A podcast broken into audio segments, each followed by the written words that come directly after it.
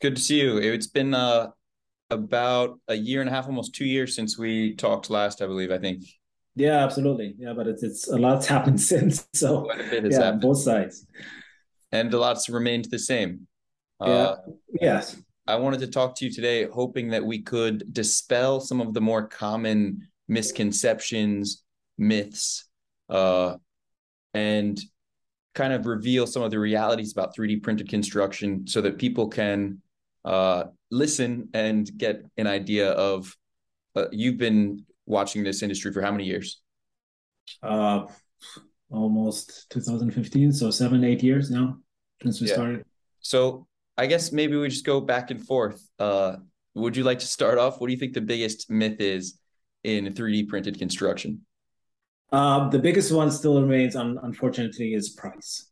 So people assume that when you 3D print houses, you're still going to get them for cheap, like $5,000, $10,000, which is very unrealistic. But people still, I still get calls today where it's like, oh yeah, we heard that we can 3D print houses for cheap, and we just want to learn more about this amazing technology. And I try to explain the facts as to when it comes to that. So one of the biggest ones that we still face today is the price. Mm-hmm.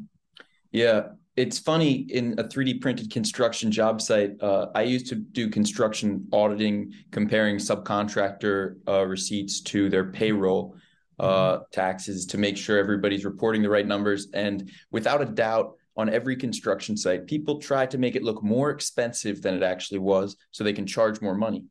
However, in a 3D printed construction site, they do the opposite. So instead of trying to make things look more expensive, they mask costs, and they don't include the shipping, the printer assembly. And I've noticed often the skills needed to operate these systems are very specialized. So it's hard to put a price on the team. Some of them are pretty irreplaceable. Yeah, they do. But also, like when especially when you're doing like one-off projects, like a single house here or a single house there or a couple of houses here, there's a lot of training associated with the project itself. So again, like you mentioned, there's logistics, there's training, there's manpower that you have to bring in for one time. So there's a lot of costs associated with the initial print that you do that is not carried on other prints, because later on either the company or the general contractor will actually buy or lease this machine. So, but they'll be running their own personnel to actually do all the printing. So there's a lot of costs associated with the initial print that people don't realize. But again, also there's ongoing running costs that you might benefit out of it. So people are focusing just only on the construction, but not realizing that your 3D printed house is not going to blow away in a couple of years if there's a tornado or a hurricane. It's not going to burn down if there's a fire.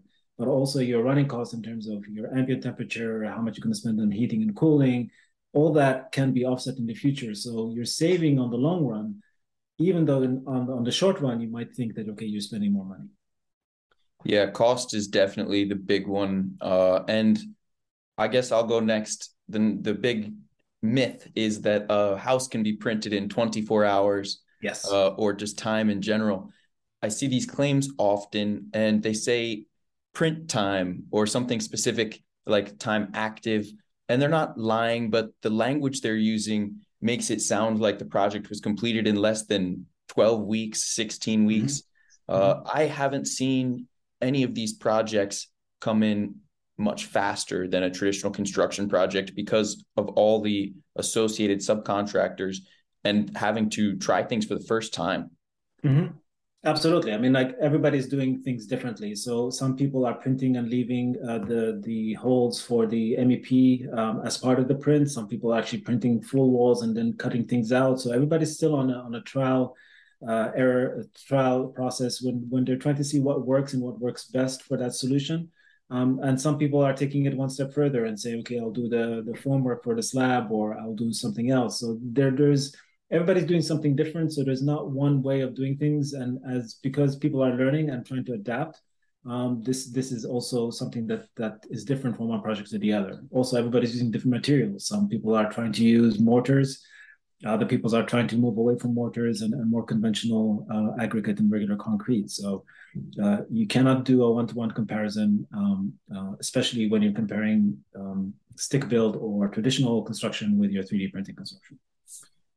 Yeah. When we have more data, hopefully there'll be more comparisons to make. I guess before we go to a third myth, I want to circle back to the price thing. From what I've seen, there haven't been many people totally transparent about their prices, but those who have, it seems to be around 40% more expensive than a traditional project. And that 40% number, it's very qualitative, but it's consistent as well.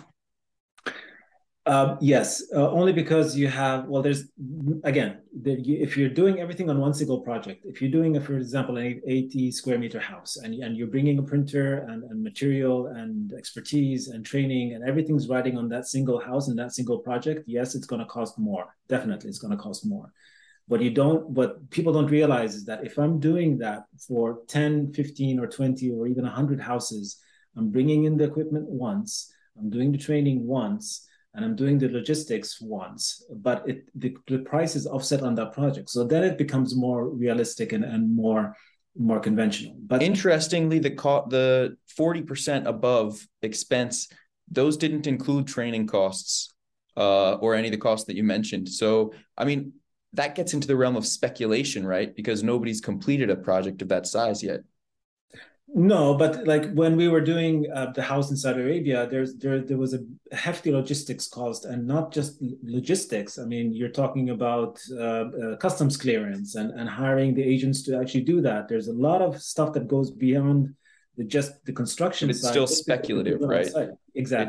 It's speculative that because I haven't seen any of these companies achieve scale yet. Mm-hmm. Nobody's printed more than maybe 6 tiny units together, but in terms of an actual single-family residential home, yeah, I mean, we'll have to wait and see for one of these 100-home projects to come to fruition. Yep. Do you have a third myth ready? Yeah, people seem to think that 3D printing is this phenomenon that nobody can relate to, when it's not. The approach towards 3D printing is just like you would do any other piece of equipment on your construction site. There are two things. First, 3D printing has to address a pain point. You're not going to get a 3D printer just for the sake of getting a 3D printer, just because it's the latest and greatest thing out there and we want to be part of the hype. You have to equate 3D printing just like you would do any other piece of equipment. So like if you're buying a crane or a bulldozer or an excavator, you're buying it because there's a specific reason why you're buying that, or there's a specific job you want to do when you're buying it. You wouldn't invest so much, like $1.5 million in a piece of equipment, if you're just going to have it sit and then figure out, okay, how am I going to use it? And the same depreciation, the same investment, and the same thoughts, and the same reservations that you would have when you're buying this big piece of equipment has to be carried out when you're buying a 3D printer. I think that's a dangerous analogy, because there's no financing options for the concrete printer. There's no compelling financing options yet. And also those dozers and the other construction equipment, there's thousands of trained operators. And there are, it's not equipment that companies usually buy. Like the companies purchasing concrete printers, none of them own dozers, none of them own cranes, none of them own any of those things. They rent it all the time. Not necessarily, because like as a general contractor company, we owned our equipment. So we owned our machinery, and it was easier for us to actually just take it from one side to the other than actually keep on leasing it and finding a different subcontractor in a different location. So, but what about the number of operators available? You think it's simple? Sorry? You think that the printing is more simple, or it's as simple as traditional construction equipment? If the training is happening with it depends on what you're doing. If you're doing the printing itself, and where you're just monitoring the software, and then, yeah, that's something that could be done by an engineer or a technician. But the complexity comes into the material science, and that's not something you can just like find anywhere off the shelf. I mean, yeah. There has to be a dedicated person who actually does the material, and to augment the material and troubleshoot the material as it happens.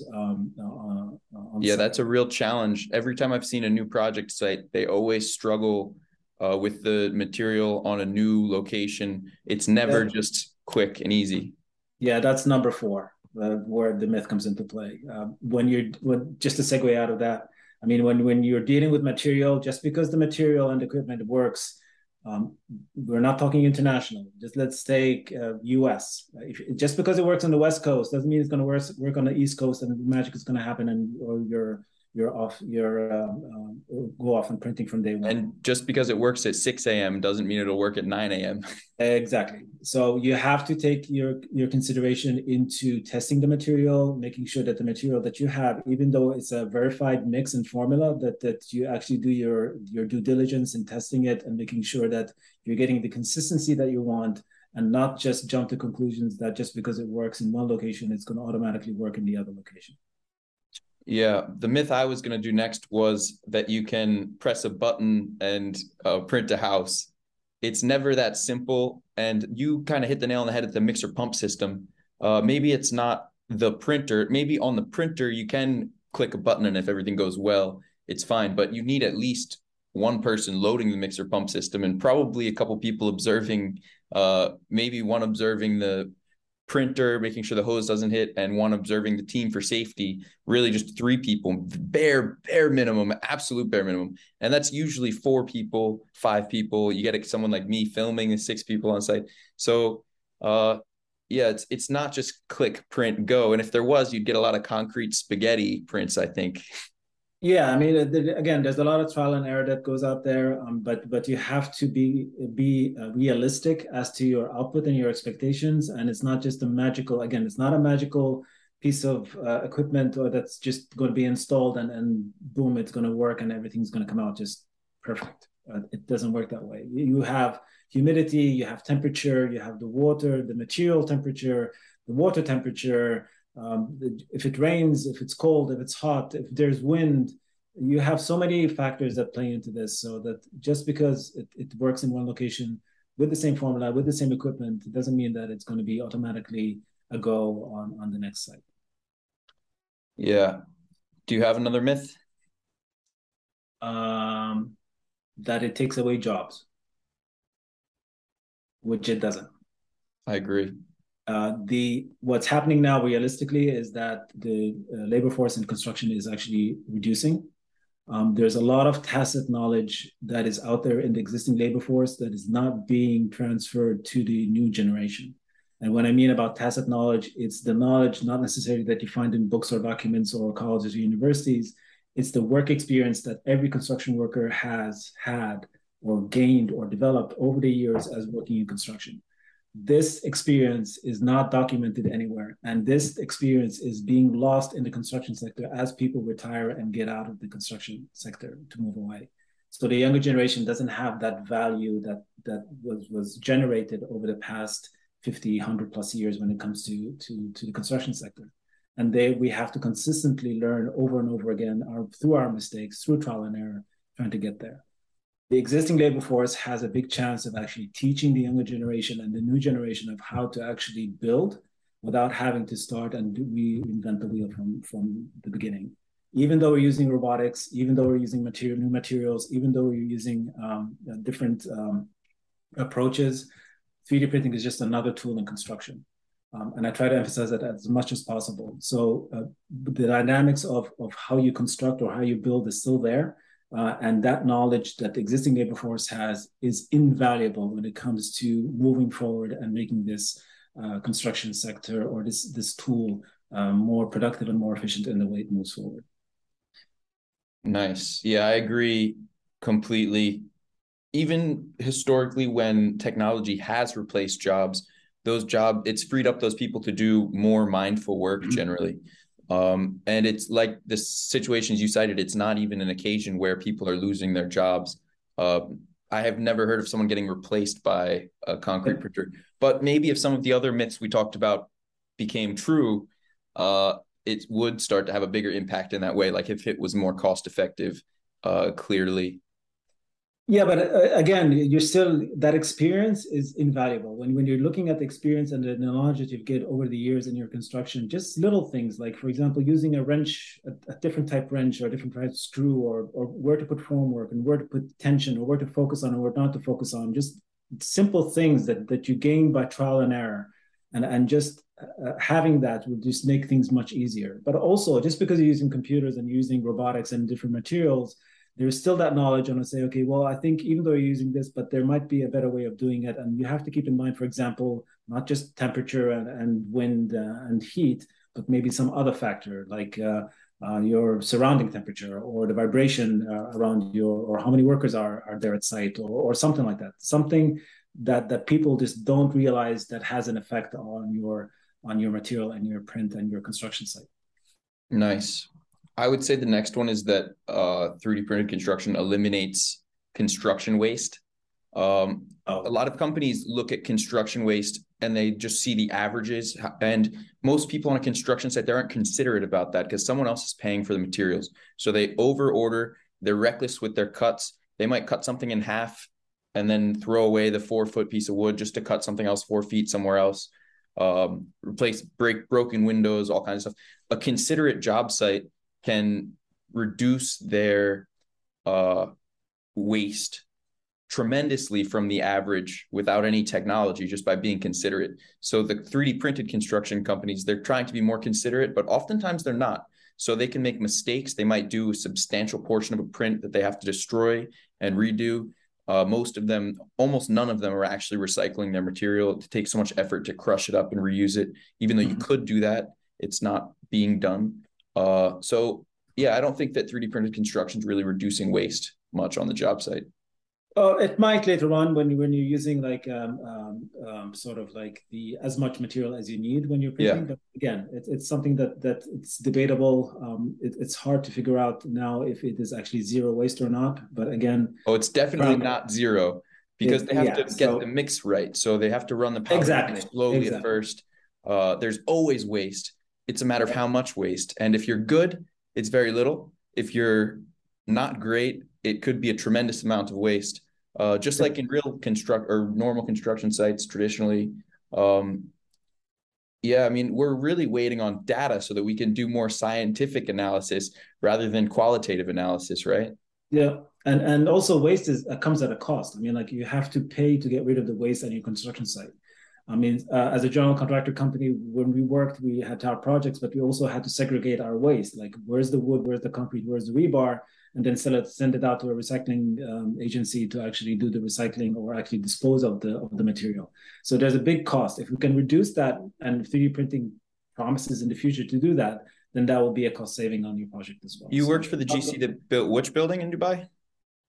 Several buildings. We built the company I used to work for. We built a midfield terminal in Abu Dhabi. There was a big initiative on recycling and sustainability for that project, but also the company built pipelines, oil and gas refineries, and the 3D printed buildings though. The 3D printing building was in Saudi Arabia. Saudi Arabia. So I haven't visited that one. No. And they only printed that one building. It was only one building. It was supposed to be a 3-phase project, but we due to financial problems at the time. Did they purchase the printer? No, it was leased. But they own the rest of their equipment they own themselves, like the dozers and stuff you're saying? Yeah, the general contractor. We were the general contractor, so we hired CBA at the time as the subcontractor. So nice. It was back-to-back contract, and then we just handled them just as any other subcontractor. So is that more typical in Saudi Arabia? In America, there are some GCs that have their own large equipment, but most companies would lease or do a rental. And as the years progressed, we were moving towards leasing only because it was hard to find the spare parts, but we were also looking at, for example, 3D printing spare parts for the depleting or the aging fleet that we had. So at that point, it all depends. But again, the construction market sort of like went through sort of waves of up and downs. So I think since then, the company has gotten rid of their fleet, but are now leasing just because of the overhead that it caused. Yeah, cool. So where are you located now? I'm in Toronto area in Canada. Cool. Is there prints going on there? keep in mind? Oh yeah, I've got a Cobalt printer, I think, in 3-hour radius from me. So I have in Windsor, which is the Habitat for Humanity project. I have Nidus 3D, which is in Kingston, Ontario. And then Rochester, New York is where GE has their cobalt research printing. Yeah, there's also a Tillicum printer on the States side, not so far away near the Great Lakes. Yep. In Detroit. Yeah, I'm in Houston now, which has a lot of printing companies around here, but I'm only here maybe 40% of the time. Last week I was in Colorado visiting Ron Real and Emerging Objects. They're doing an Adobe print. It'll be the largest Adobe printed structure in the world when they complete it. Oh, very nice. But it's not one. They moved the printer a few times. So I think the Tecla house, they moved the printer as well. But Adobe seems pretty promising, and their systems were going really well.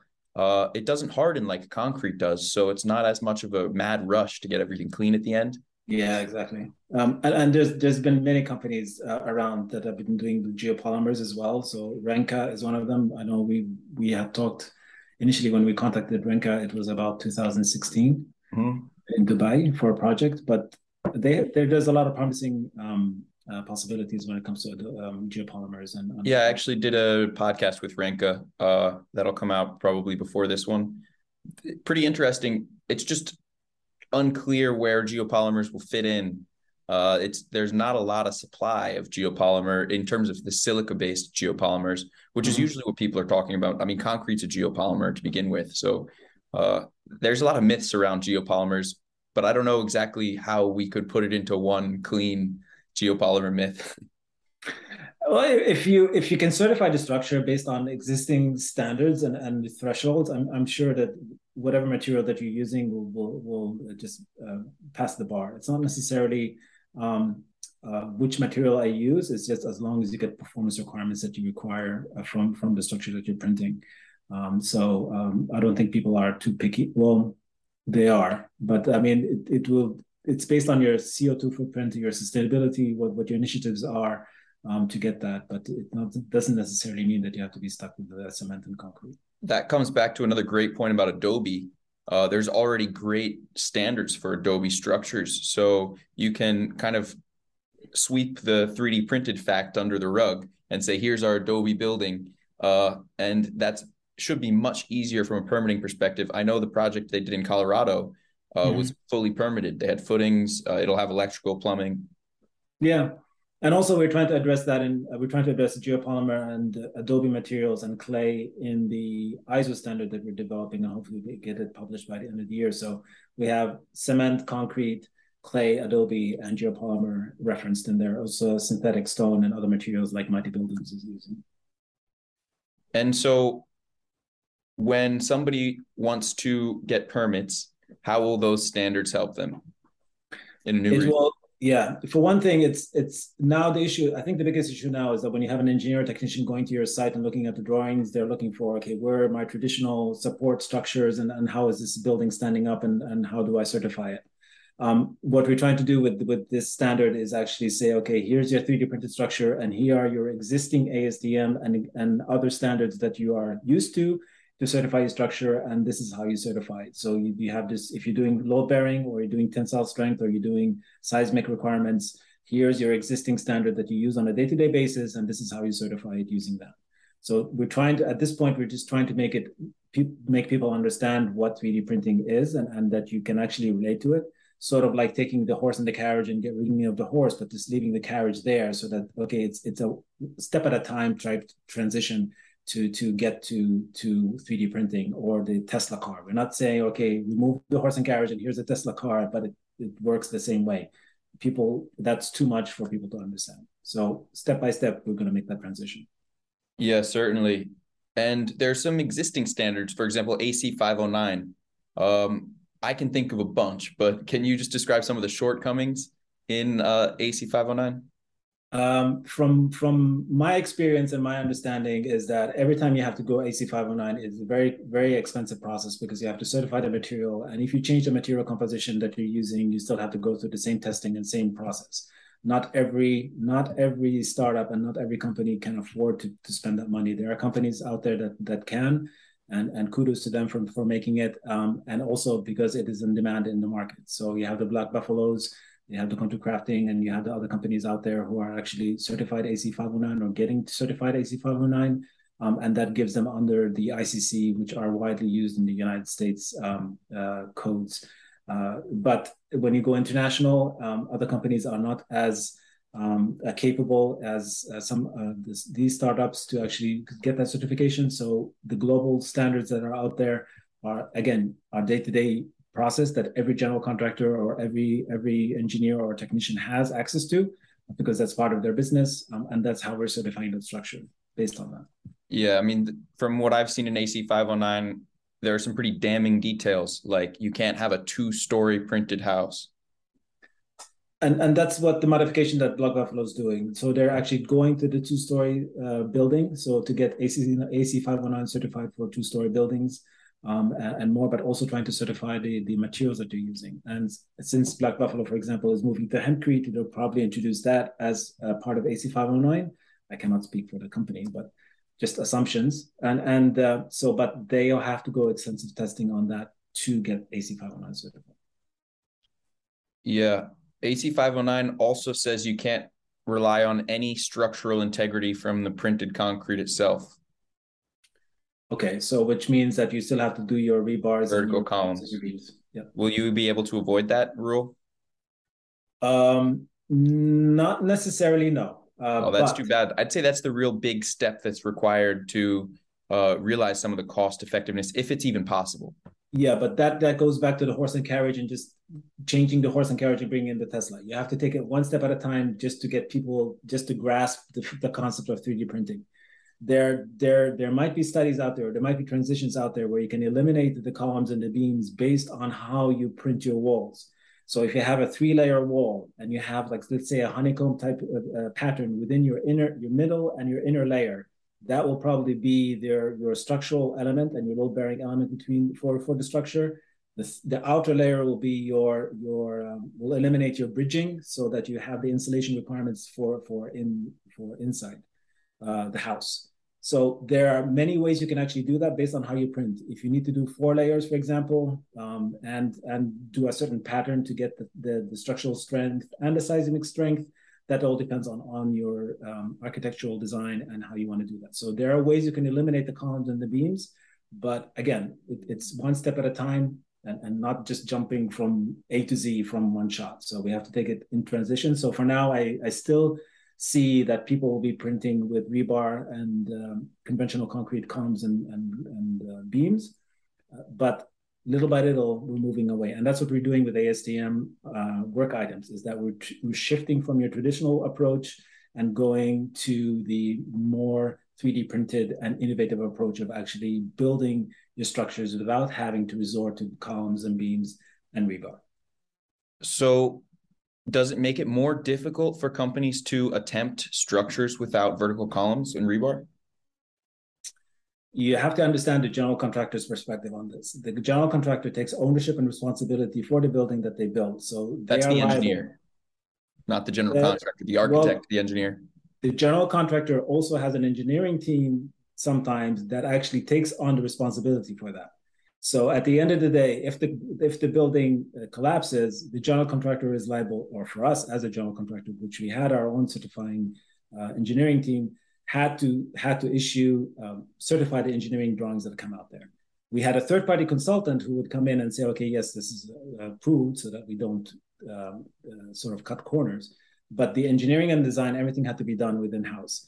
As a general contractor, you have the responsibility of taking on that liability and that risk. And in order to get that done and to continue doing business, you want to ensure that the building stands for the duration that you're guaranteeing the building for. So you don't want the building to collapse after 5 years or 10 years, just because we made a mistake somewhere. So there's a lot of sort of responsibility. There's a lot of risk that comes into play. So in order to avoid that, they will do the overkill and do the beams and columns just to ensure that extra check that of safety and warranty that the structure is actually going to stand. Yeah, which is why it seems unfortunate you can't come up with some method of testing which could relieve the necessity of vertical columns and rebar? That's happening, and this is why we're pushing it with from the ASTM side to actually have that. We have a work item that's specifically dedicated to 3D printed element design, evaluation, and testing. So that's going to be doing that work to actually put the standards together to actually certify 3D printed structured elements without having to resort to traditional means and measures to build. Mm-hmm. Great. And when it's published, is there a review period, or will that instantly be applicable for construction? No, all the standards that get published go through a two-process review. So it goes out to the public. Committees have to comment on it, approve it. If there's negative comments that come in, they have to be addressed. Negative means that the standard stops in its tracks, and you have to resolve those negative comments that come in for your standard. So those are critical comments that come in as negative. Some people might comment, but they may not be a showstopper. But the negative comments, if they come in and when they come in, are showstoppers, and they have to be addressed because there's a critical concern coming in from the general public or the committee members that says, okay, well, you have to address this. Is it funded by the committee members? No, everybody who's actually putting their effort into this is volunteer time. There's no cost? It's your own cost. Everybody assumes the cost on putting these standards together. So when I started Joint Group 80, that was on my own. Nobody's paying me to do this. But there's no fees with ASTM or anything. So you guys didn't need to raise any money, just your time. Just time. Good. Very nice.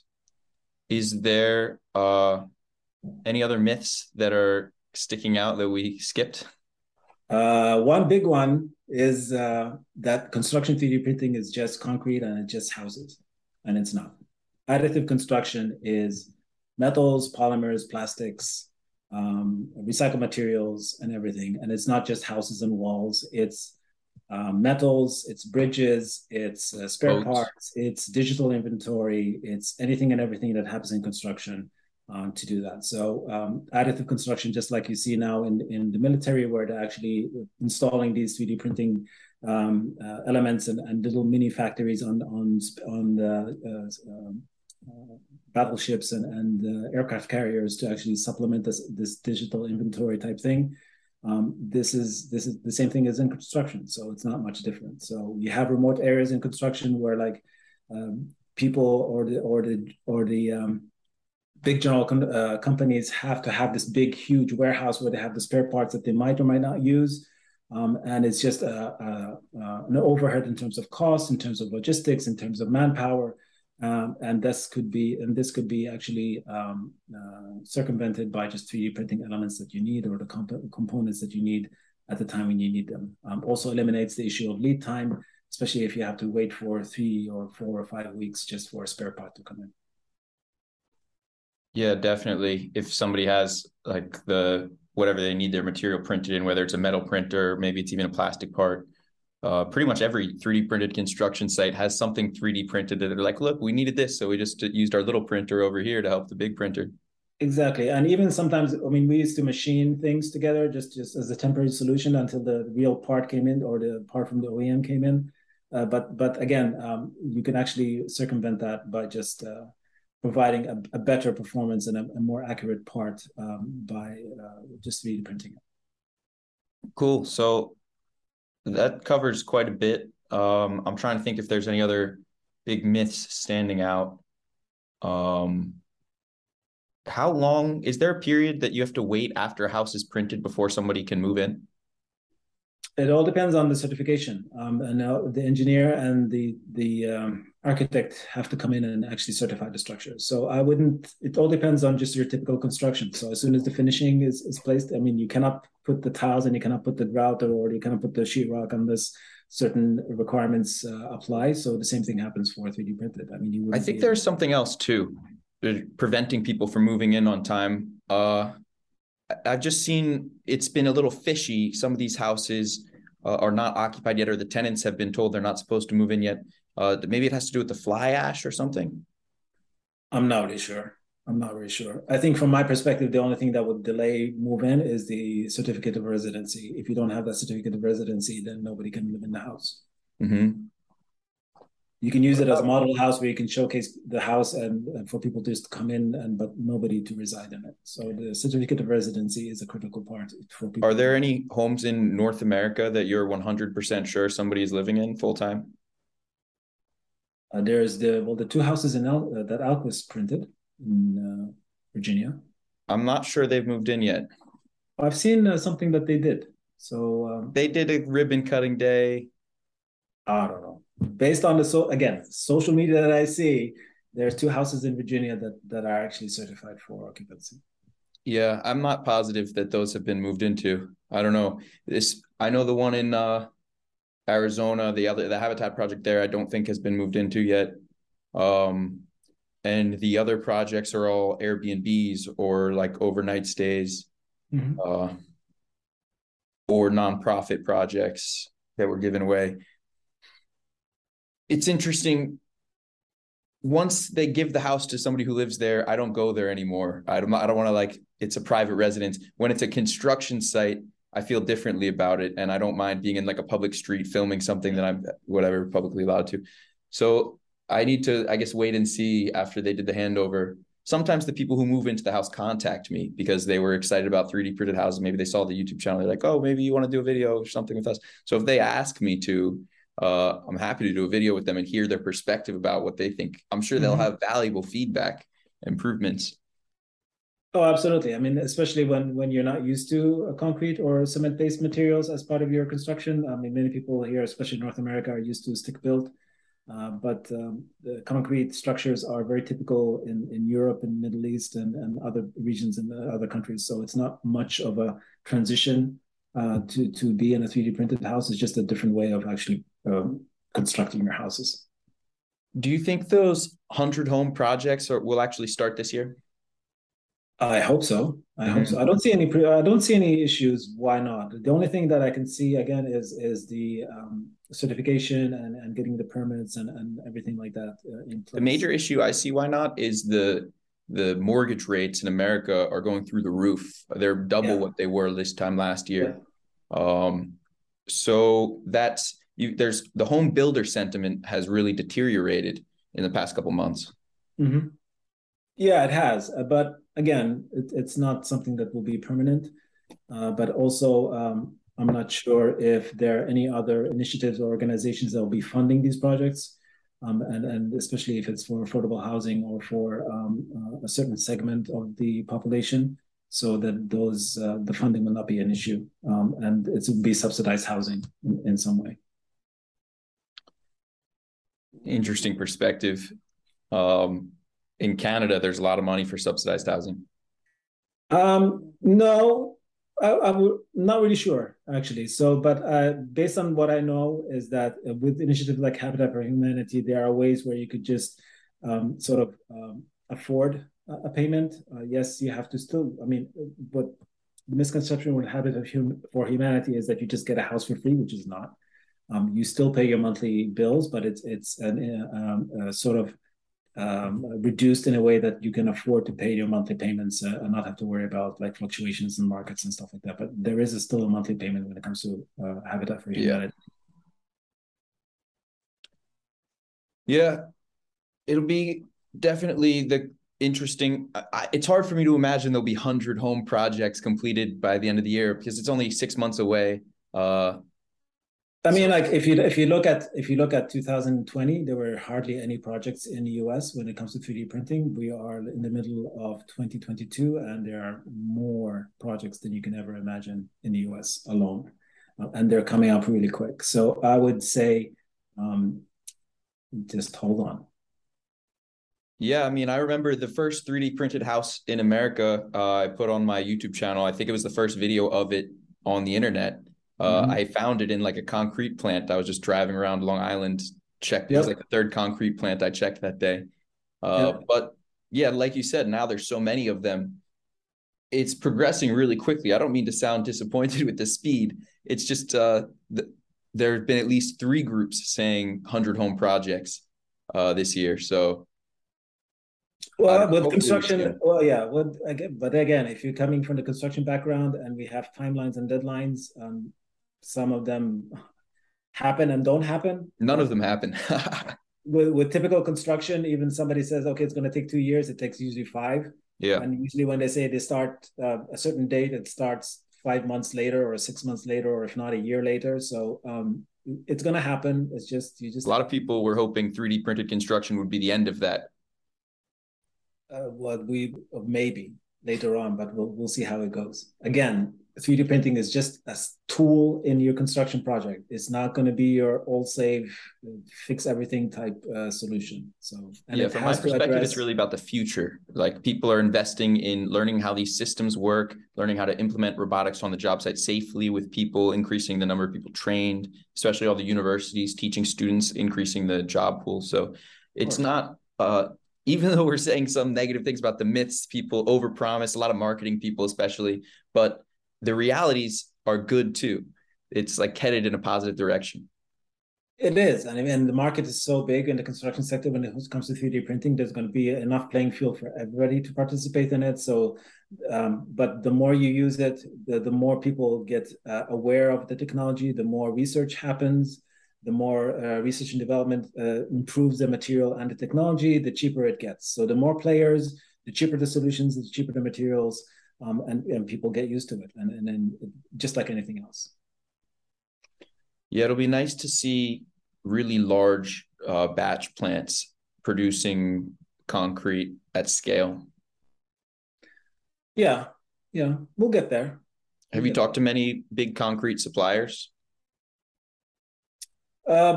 Well, the concrete suppliers that are now are pretty known. So for when it comes to 3D printing, that they're the big concrete suppliers that have actually provided the material, either in batch or in sacks or in bags.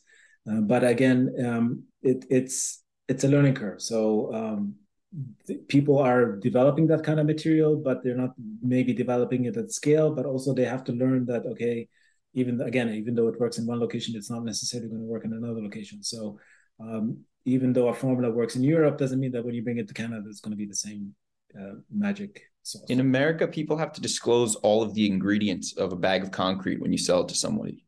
Mm-hmm. Is that problematic is that preventing people from wanting to invest in experimenting or... No, I think as material suppliers, I think from their perspective, there's a lot of possibilities and promise in the 3D printing industry where everybody's actually looking at that. There's a housing shortage that needs to be met. It's not going to happen through traditional means and building approaches. So everybody's actually looking into that seriously to actually develop material for 3D printing and to actually enter the market. So not just the big 3 or 4 that we know, there are other companies that are actually investing into this. Yeah, I'd say the materials is the one thing that could be an overnight change for the industry. If the material cost was definitely on parity with traditional concrete, mm-hmm. It's really exciting possibility. It's just hard to get a sense of if and when that'll happen. Again, there's a lot of research going on. I just finished a call earlier this morning where a company was actually, it's not one of those major popular material suppliers, but they are looking into it and they've invested the past 4 years researching it and moving forward with it. So it's happening.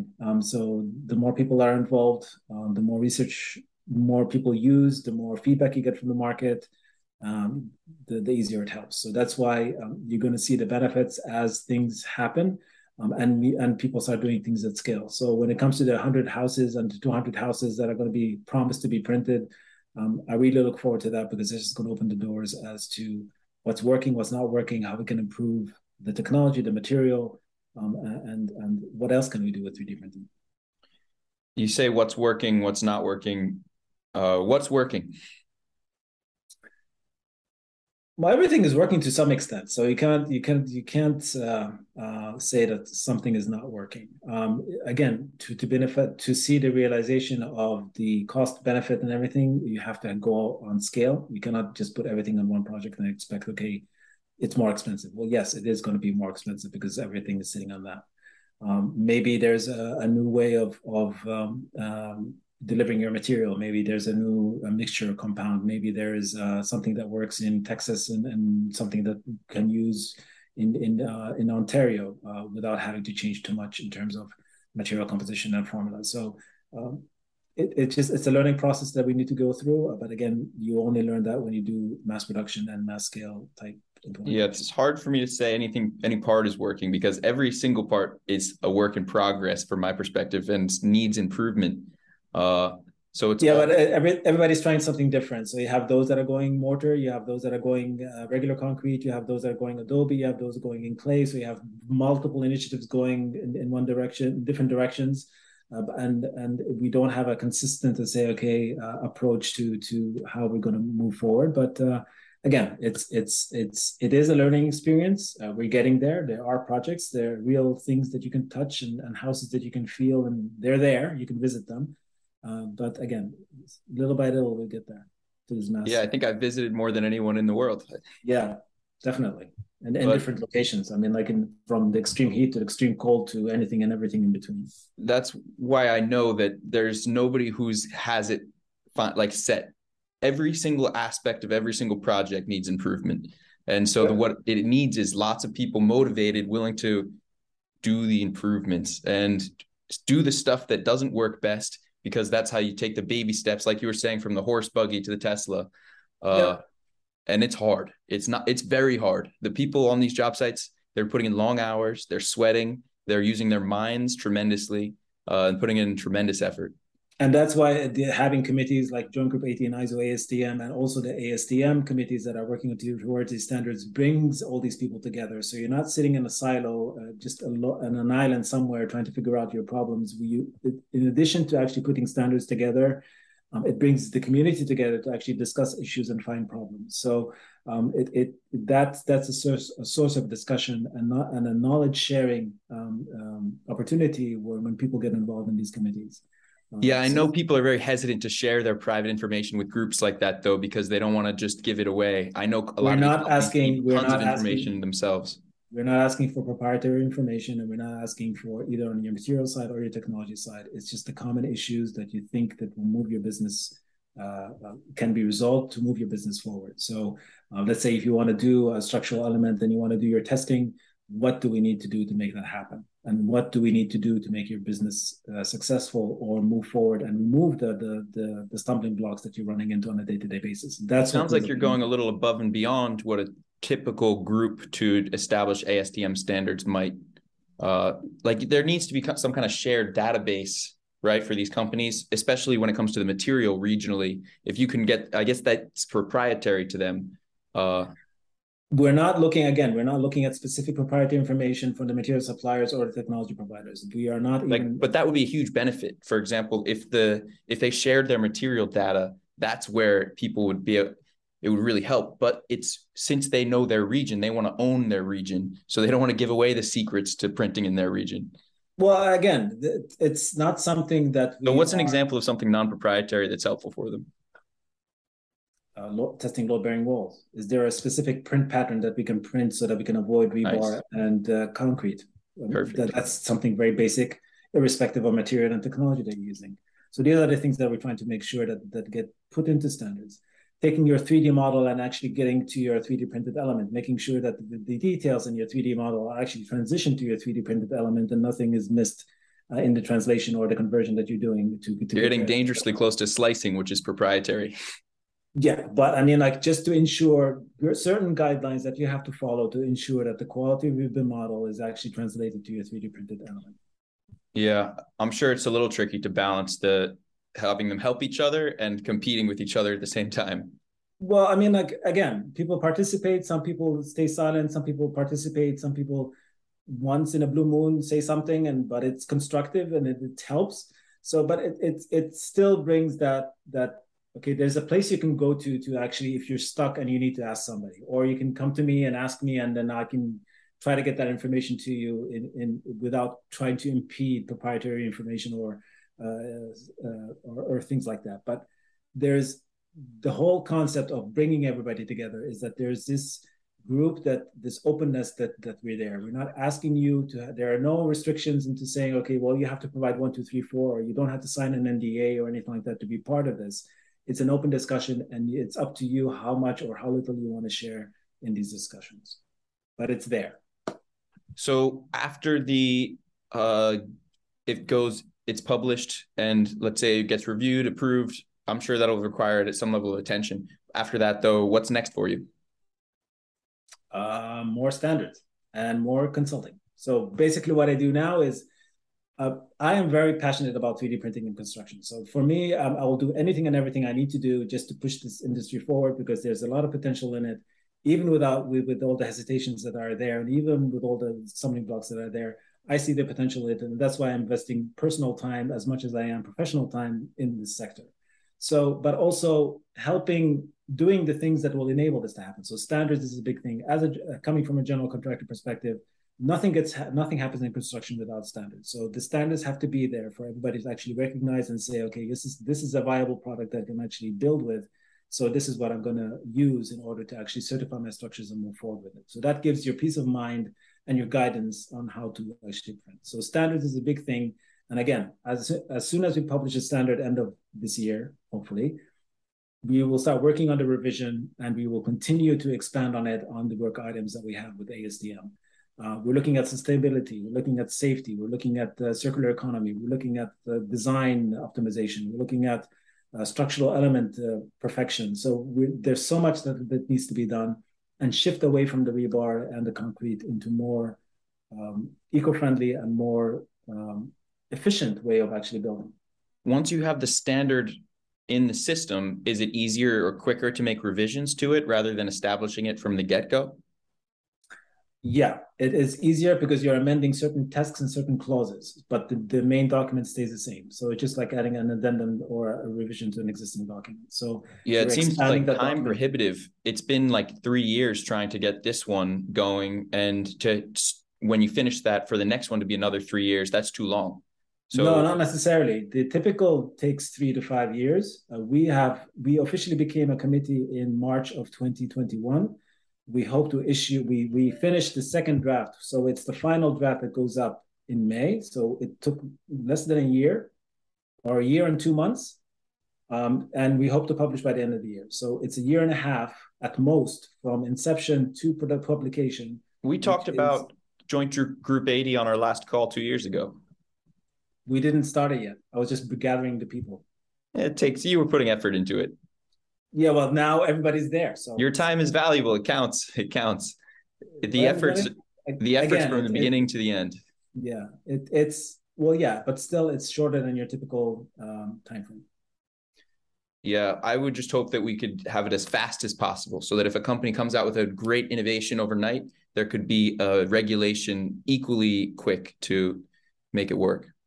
And it all depends on your participating committee members. So if the participating committee members see an urgency to get this done, and as they have with Joint Group 80 and with the ASTM committee members, we will be able to get something published. If it all depends on the momentum that you have within your committees. So the 3 year timeline is not just a rule. It again depends on the momentum of your committee members. The last myth I want to talk about is that you have to follow international construction standards for construction projects in America. There are certain standards that you have to follow. Everybody uses ASTM standards in the US. So if you look at the certain standards that are being referenced as your building codes, you're still referring to certain specific ASTM standards within those building codes. There's lots of references, and it's used frequently, extremely helpful, beneficial for everybody, but there's no requirement for any international code or ASTM on an American construction site. It's just a supplemental additive thing for engineers to look at, like you mentioned. For us as a general, not a legal requirement.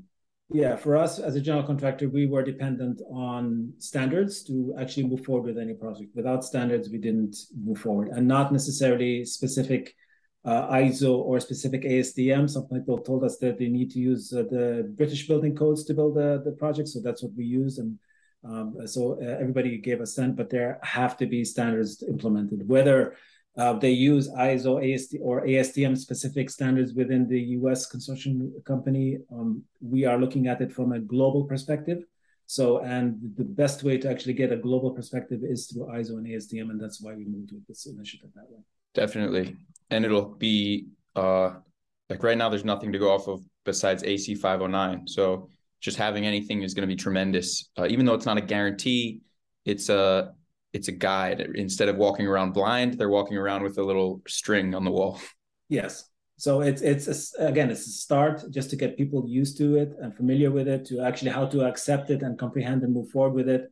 And then the next step will be, okay, little by little, moving away from traditional into the more innovative and sort of enabling this architectural freedom that you can get with 3D printing. Definitely. Do you think you'll stay in Toronto? For now, yes. Cool.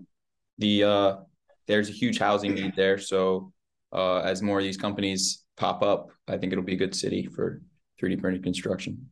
Yeah, there's a housing shortage all over. I mean, this is the reality of things. Again, there's many statistics out there as to the housing requirements and the deficiencies that we have existing market. But there is plenty of work for everybody to tap into. So competition is not necessarily that somebody has to dominate the market. It's just who can catch up to meet the demand. Are you a fan of Drake? A little bit, yeah. He lives there, right? Yep. Toronto and the Nelk Boys. Justin Bieber's here. We have everybody here. Yeah, cool. Is there anything else we left out that people kind of that are just looking at the surface level of 3D printed construction they might not see?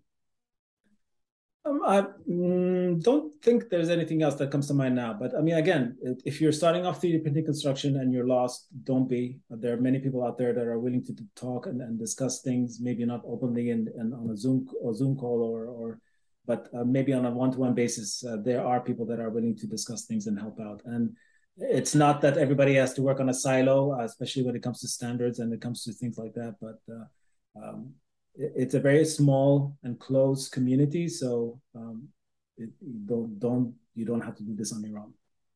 Yeah, those are very true words. Especially, I really appreciate you coming on to have this hard conversation. It's one that not a lot of people would have. There's a lot of these companies; they're trying to raise money and stuff, so they never want to say anything remotely negative. So I really appreciate that you're willing to have like these honest conversations and bring the parts that are usually left in the shadows to the light. So yeah, if people want to contact you, how do they get in touch with you? Best place is LinkedIn. So Stephan Mansour, StephanMansour. Just reach out and be more than happy to discuss and have a call and a chat. And if you need help, we have to help you either with the standards side or with trying to get into construction sector, or if you're a GC who wants to get into 3D printing, again, just reach out. That's the easiest way to do it. Awesome. I'll make sure to, if not before then, schedule a call with you after it's published, and then we can talk about that. That should be an awesome. Yeah, absolutely. Definitely. Awesome next step. Great. Cool, man. Thank you again. Really appreciate it. And just to catch up with you. No worries. Always nice to talk to you, and best of luck in all your future endeavors. You too. All right. Later on.